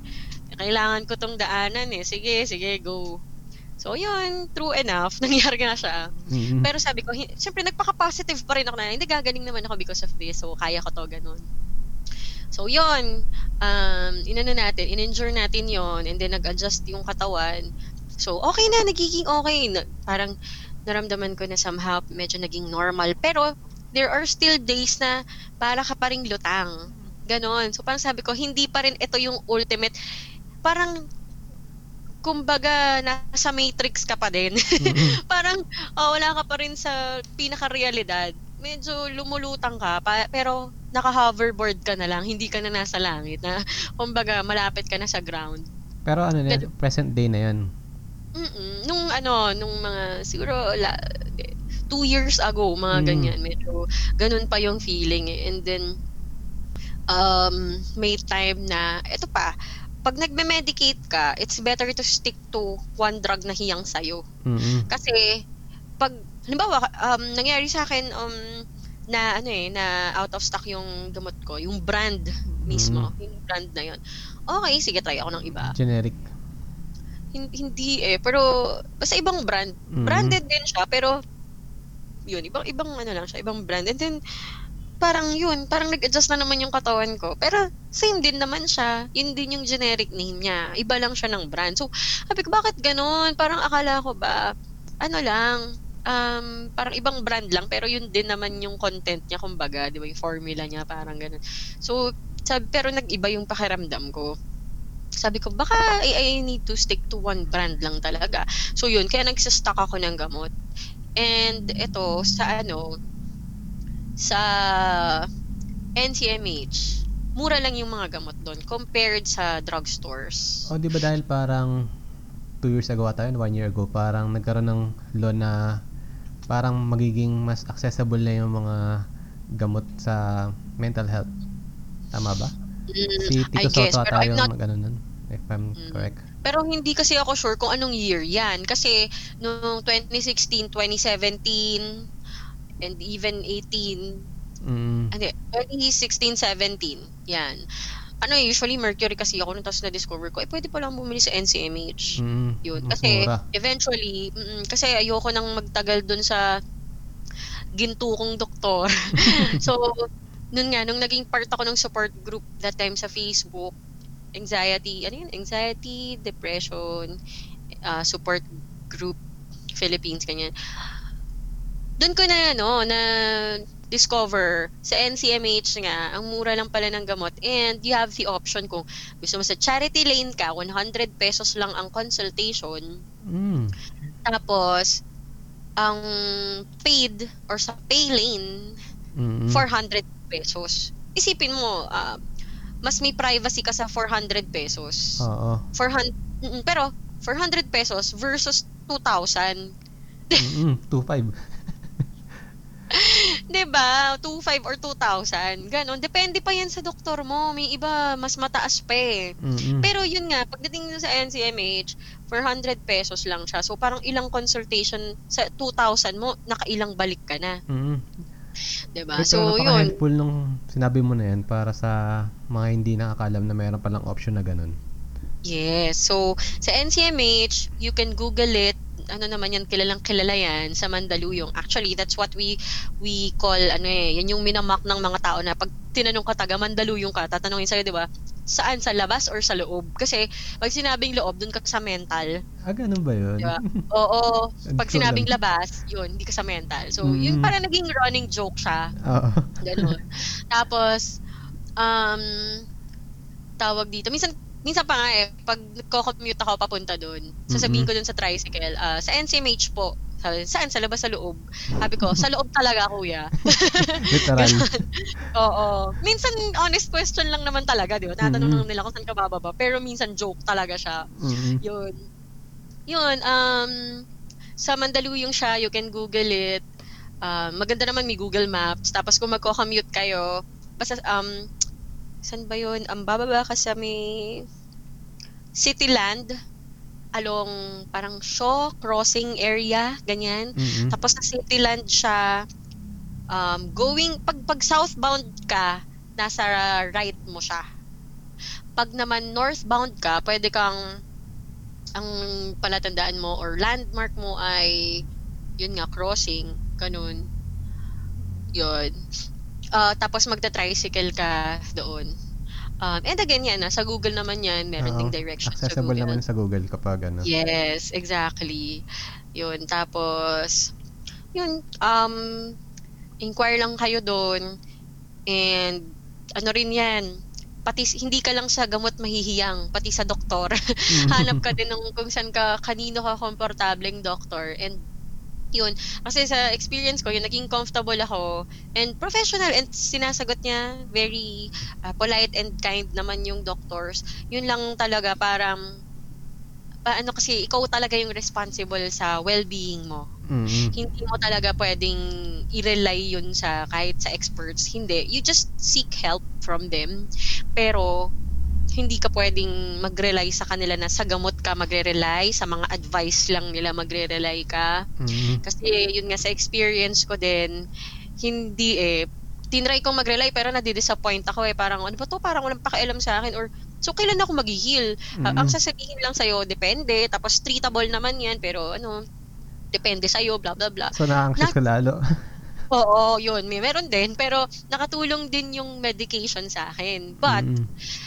Ito yung gusto kong i-reiterate. Hindi lang sa drugs or sa medication na solve ang anxiety and depression. Mm-mm. Siyempre, this doesn't, ano eh, this does not apply to all mental disorders, of course, kasi meron talagang malala na kailangan mo talagang mag-medicate. And yun nga, and ako kasi I'm limited to my experience lang, tsaka sa research ko. Uh, with, with it, uh, when it comes to, to ano ah, so, to advices, syempre ah, so, seek medical help or professional help. Kasi baka mamaya, schizophrenia na pala yan, na meron kang naririnig, nakausap. Oh, yung as yun.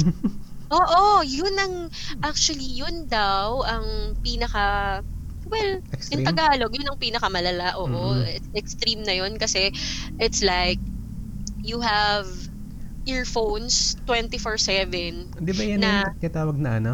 Auditory hallucination? Meron ka nun. Mm-mm. Kapag schizophrenic ka, meron ka nun. Mm, okay. Yun. So, schizophrenia naman ang tawag doon. So, mas malala yun kasi may naririnig ka, may hallucinations ka, May, Mm-mm. actually, iba-iba rin yan ah. Pero yun nga, aside sa auditory, meron ka rin talagang nakikita. Yan. Actually, sa YouTube, may mga articles din sa Google. Nagbabasa kasi ako ng ano, na, syempre curious kasi ako. So, sinesearch ko rin sila before na ganun pala yun Mm-mm.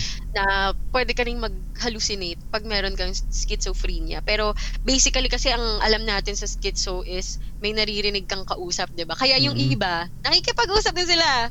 Kasi Oo. meron din akong kilala na ganun. And dun sa support group kasi, may mga nakilala kong schizophrenia din. Eh, schi- may, ah, schizophrenic din sila. Tapos yun nga yung description nila doon. Parang merong earphones na naka-on 24/7 na hindi mo hindi, na, hindi mo siya matatanggal, hindi mo siya mata-turn off, pero pwede mo siyang i-manage, pwede mo i-manage yung volume. So Pero, manageable. So, ano yung naririnig nila? Ano yung mga voices? it can be a familiar voice, it can be their voices, iba-iba. Yung mga nakausap ko, Mm-mm. um, ano sila, una daw boses nila, Mm-mm. nung una. So, ah, parang nag-iisip Normal ka lang. Nari- Oo. Oo, naririnig yung boses mo. Yung, tapos, nag-iba daw. Nakatakot naman yun. Oo. Ang boses niya, ang description niya, ang parang ang na-visualize daw niya, pag nagsasalita yun, para daw nakakatakot na clown. Grabe. Nakakatakot na clown. Parang, oh, kinilabutan Ang- nga ako doon actually. diba? Mm-mm. Kinilabutan, kinilabutan talaga ako. Nun sabi ko, I'm so lucky, wala ako nun. Hindi nag-progress sa ganun. Kasi, ano eh, um, parang feeling mo wala ka na, paano mo i-handle yon Mm-mm. Diba? Na may naririnig ka. Eh ako, gusto ko peaceful, tahimik. Tapos, kung magka-schizophrenia ka, may maririnig kang ganun. Diba? And you cannot control that. You can manage it naman daw with the medications that they have. Mas marami and mas matindi yung medication nila. Actually. Tsaka, ano eh, parang ah, lifetime, lifetime na yata yung ano nila, medication nila. Ganun. Meron ka na-encounter doon na ano, na merong DID? DID.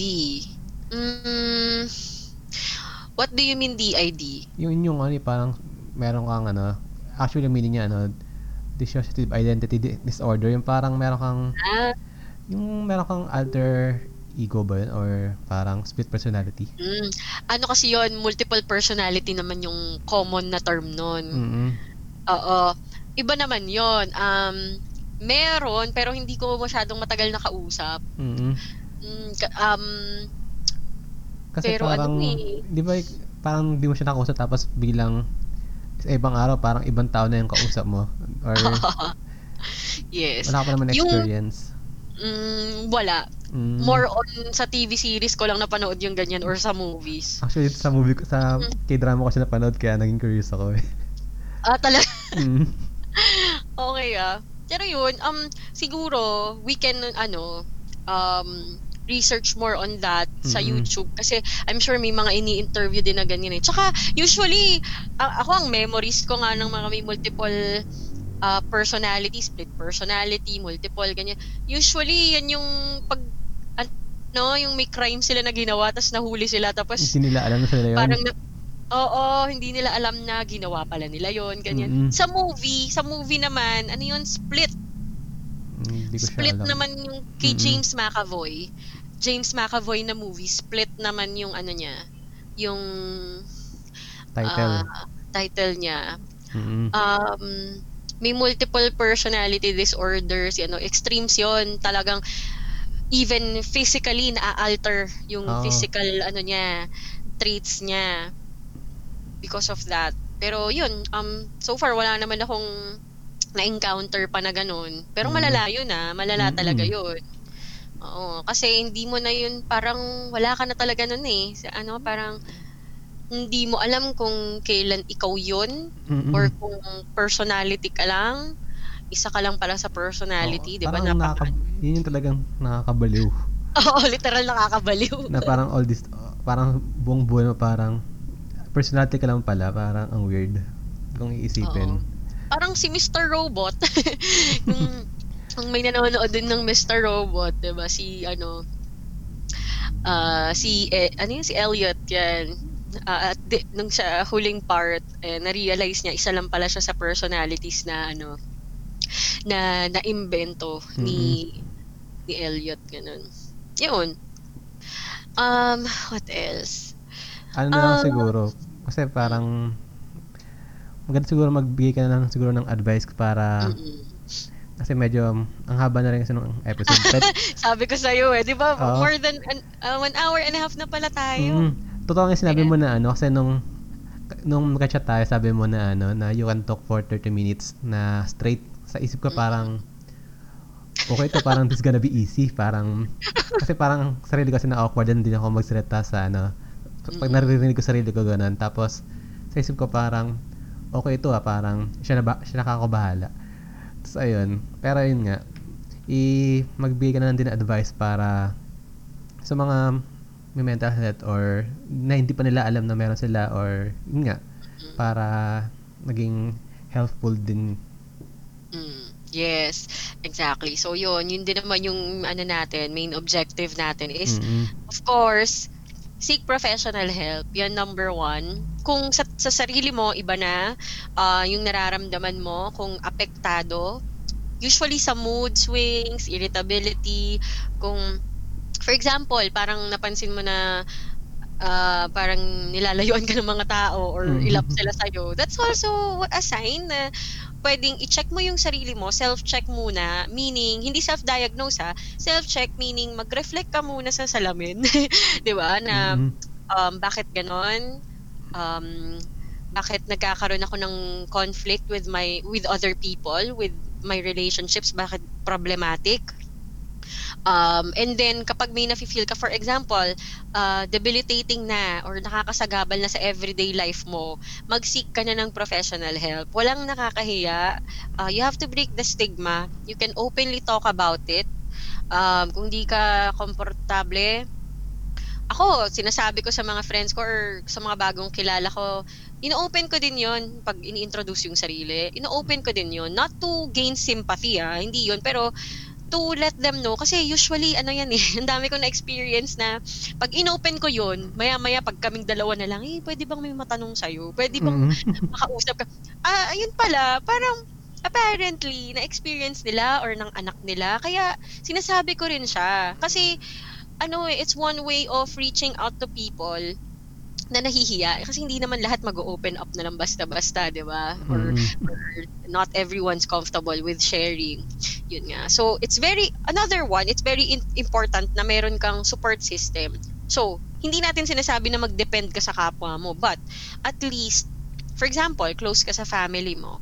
Try mo try mo to open up na ganun yung nafe-feel mo, may na-experience ka. Kung hindi naman, hindi ka naman close sa family mo, like me, you have to know na kaya mo, or kung religious ka, if you believe in God or to a higher power, Mm-mm. spirituality is very important. Yun isipin mo na hindi ka pababayaan ng Diyos if that's what you believe in or yun nga, hindi ka pababayaan ng higher power. So, um, isa din yun. Um, friends, good friends, a good crowd. Kaya totoo yun na tanggalin mo yung toxic na tao. It's very Mhm. true. Doon nagsistem kasi yun. Doon nagsistem yun eh na you become what you become like the crowd. So piliin mo rin na kung sobrang okay lang yun. Walang permanente sa mundo. Walang forever. Kahit sa friendship. Totoo yan. Nag-grow apart kayo. So kung tingin mo hindi na kayo nagva-vibe on the same frequency, hindi na kayo kasundo and nega, nega siya masyado, go. Wala kang obligasyon sa kanila. Ganun. So yeah, you have to leave that behind. Marami pang uh, like-minded people at positive people na makikilala ka along the way. And of course, um, ano, uh, self-help books. There are a lot of books. Pwede ka mag-google with regards to kung ano man yung nafe-feel mo, kung ano man sa ting or mo na-diagnose ka na, for example, ng um, yun nga, halimbawa, panic disorder. So, there are a lot of books out there and articles as well that you can check. And, kung nagtitipid ka, ako ganun yung nangyari sa akin. Sabi ko, parang, syempre ang gastos, di ba? With Mm. the consultation fees, medication. So, sa akin, very important ang YouTube. yeah, um, yeah, You- YouTube articles online, ganyan. Very helpful. Mga blogs, ganun. Um, when it comes to dealing with it, knowing how to deal with your depression, your, your anxieties, um, and kung paano siya mahihil. Isa sa pinaka nakatulong kasi sa akin sa YouTube is yung binaural beats. Binaural beats. So, yan. Later, lala- maglalagay naman si Sherwin ng links, siguro, kung ano, kung ano yung, saan kayo pwedeng pumunta, para yun, link-link na lang, and then, you can discover your own na rin na, na makakahil sa inyo. Mga ano yan, um, music, um, na curated music or they are created para makondition yung mind, yung brain mo. Uh, music is, totoo yan, kaya therapeutic ang music, it has healing powers because of the frequency. Uh, kasi yung brain natin, it, it, ano eh, may brain, brain waves tayo, di ba? It runs on brain waves, kumbaga. Mm-mm. Kaya when you listen to music, um, in, a, in a specific frequency, uh, it has healing powers talaga. So, for example, um, meron sa YouTube na, ano yun? Um, Lo-fi? ito mo, 5 to 8 meg, uh, ano yun? Hertz, ganyan. Ah, Or okay. kahit it, actually i-type mo lang binaural beats. Ah, tapos type mo lang binaural beats sa YouTube na tawag dito for anxiety. Ang dami nang lalabas diyan. Pwedeng yan yung naririnig mo sa spa, pwedeng pwedeng ah, classical music, pero yung binaural beats very specific yun, nilalapat yun sa music. Yun. So, ma-recognize nyo yun pag matagal nyo nang pinapakinggan yun. Ginawa ko yan habang natutulog ako, pinapakinggan ko.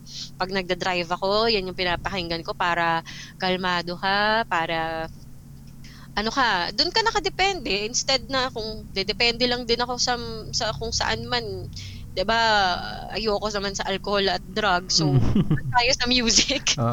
Sa Libre, di ba? Mm, libre na at saka talagang wala kang masasaktang tao. Oo. Ganon. Ah, 'di ba? Um tapos ah, sleep hypnosis kay Michael Seeley. Ayun, ah magpo-provide na rin tayo ng ano, ng links for that kasi baka makatulong sa inyo kung trip nyo. You really have to try to find what works for you. Mm-mm.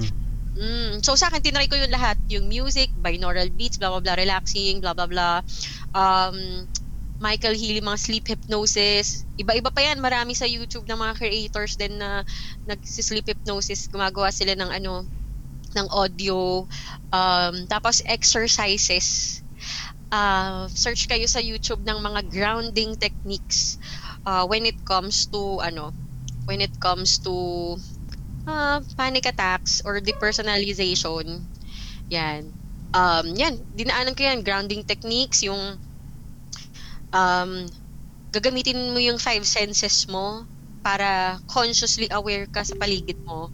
Um, na kapag naramdaman mo na nag-creep up yung panic attack mo, um, hanap ka ng something red. So, hanap ka ng something red. Talagang pagaganahin mo yung utak mo.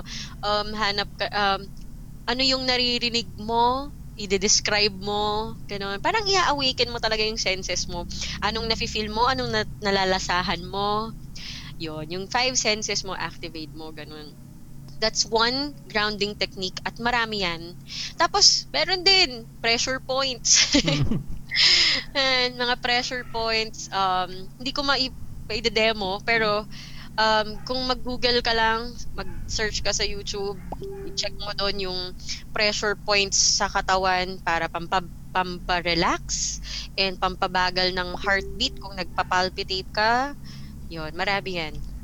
And another thing, exercise. Again, um, nagre-release tayo ng happy hormones pag meron tayong regular exercise. Make sure na you don't overdo it kasi baka ma-over-fatigue naman tayo. Mm. Pag na-over-fatigue kayo, stress hormones naman yung ma-release nyo. So, yun. Um, marami pa. Uh, communing with nature. Mag-hike ka, um, kahit hindi ka ma- mag ano mamundok, munta ka lang sa garden nyo, sa maraming halaman, puno, and animals. If you're a dog person, if you're a cat person, may mga parang relaxing effect din yung mga yan sa atin. So yun, again, wag kayong mahihiya to reach out, to seek help, and yun, to, to do your own research about it. It pays talaga pag alam mo yung nangyayari sa'yo. Pag conscious ka.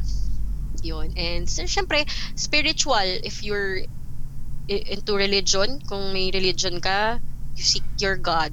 Seek help from your God. Sa angels mo, spirit guides, um, yoga Spirit and animal, uh, meditation. Mm-mm. Yun, but, but talking about spiritual nourishment kasi yun nga yung ano eh actually uh, ako right now I'm at the point na nasa ano ko spiritual awakening yung sa akin na Mm. there are shamans and ano um yung mga another topic to eh but yun nga at least para aware din yung mga tao na it's also possible that you're uh, going through a spiritual awakening because that's what we're all going through right now. That's why marami ring nangyayaring mga mga sakuna yung mga kung ano-ano sa mundo. Oo. yan. It's all connected. We're all connected. So it's also uh, mental health to some it can be a, a, a trigger or or um, a catalyst for spiritual awakening so you also need to explore that part kasi baka yun yung nangyayari sa yun so kam- sa akin uh, that's what's happening so ako, yung pinaka naging effective for me was medication, uh, meditation. So, pinag-combine ko nung una kasi yung medication and meditation. So, yun yung naging effective sa akin. And then, eventually, nag-taper off ako. Taper off meaning, unti-unti mo nang tinanggal. Honestly, oo, walang, ano, wag nyo gagawin to ah, hindi lahat nagwo-work. Kasi depende talaga sa level. Oh, dep- depende kasi sa diagnosis mo eh. Mm. 'Di ba? Hindi ka pwedeng basta-basta mag ano, Mag-intake. mag-stop sa medication. Yan. So, you have to consult your doctor first. Yung sa akin kasi, alam ko nagiging okay na ako. And then pagbalik ko, yung sinasabi ko na may progress and parang hindi ko na kailangan, hindi na ako na, nakaka-experience ng panic attacks, blah, blah, blah. Nako-control ko na siya. Um, yun. Sinasabi ng doctor ko na, sige, eventually, ano, unti-untiin mo na. Parang ganun. Pero hindi niya talaga sinabi sa akin na mag-stop ako. Ako na lang yun. Kasi after nung nag-stop na ako, more than one year na ako na off. I've been off my medications for one year, more than one year.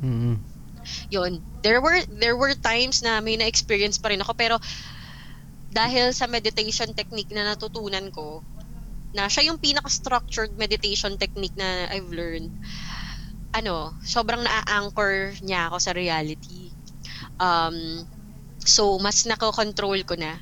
So, may panic attacks kasi ako na in the middle of the night, 3 a.m., 2 a.m., 3 a.m., even earlier than that, magigising ka, nagpapalpitate ka, nagpapanik ka. Anong iniisip mo, 'di ba? Eh, you're Mhm. sleeping.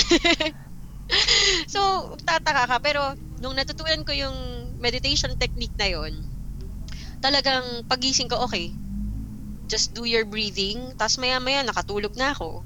Hanggang sa hindi ko na nararanasan yung panic attacks at all. And pag since conscious na ako, nakapag nararamdaman ko to, parang magpapanik na ako, okay, stop what you're doing, i-drop mo lang, mag-relax ka. Yun, yun na siya. Hindi na siya katulad before na debilitating. Hindi na siya katulad before na may suicidal thoughts ako, na nag-self-harm ako. Hindi na siya ganun. So, yun. Um, kaya it's very, very important lang talaga na alam mo sa sarili mo kung ano yung magwo-work sa'yo. So, you, you really have to pull yourself together din. I know it's easier said than done kasi depende talaga siya sa level ng depression. Yung iba kasi talaga, um, ako, na-experience ko na hindi ako lumabas or nag-work for one year, two years. Kasi ayaw mo na lumabas tapos at the same time parang feeling mo hindi ka na competent, parang ganun. Mm-mm. Ah, maraming ano eh, maraming factors eh. Parang ikaw na mismo yung nag impression sa sarili mo. So, yun. You have to get out talaga. You have to get out. And, usually kasi sa depression, di ba, nawawalan ka ng gana yung mga interests mo before nawawala. Mm-mm. Try mong balikan. Try mo lang balikan. You really have to work hard for it. You have to. Hindi yan basta ibibigay sa'yo. Hindi yan basta isusubo sa'yo. You really have to work for it. So, yun. Yung iba naman, merong mga mas malalang cases na kung meron kayong family member or friend, kailangan nyo silang tulungan. Kasi kumbaga tulog sila eh.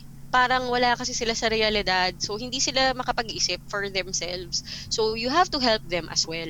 And then, eventually, yan, magigising-gising na rin yung mga yan. At sila na yung tatayo sa sarili nilang mga paa. Babalik din yan sa dati. Yan. So, yun. Magto two hours na tayo. Oo nga eh, pero ayos lang naman yan. Pero, Hmm, okay. pero gusto ko mag part 2 dahil sobrang ang daming ano eh. Pero siguro some other time. Yes. Oh, pwede tayo mag part 2 and I can share with them the meditation technique that I've learned as well. That's a whole different topic. Mm. Again, kung gusto nyo ng mas deeper na kung gusto nyo mag-deep dive when it comes to different kinds of mental illnesses, syempre consult an expert. Kasi, yun nga, hindi naman tayo expert sa ganyan. We're just um, sharing our experiences and kung ano yung makakatulong sa inyo, 'di ba? So, yan. Pero ba di mo sinubukan mag-try mag ano, yung yung blog na in written form? Kasi mm. Mm-mm. marami kang may educate Insights. mm sa based on experience mo kasi napaka ang ganda nung naging flow nung ano nung episode kaya Ah. kaya pa, pa kaya parang overwhelmed din ako. Ah, ganun ba? Ano- Ay, ah, eh, kulang- pero, Kulang na lang mag ano eh, mag take down notes ako parang nasa lecture ako ng psychology class.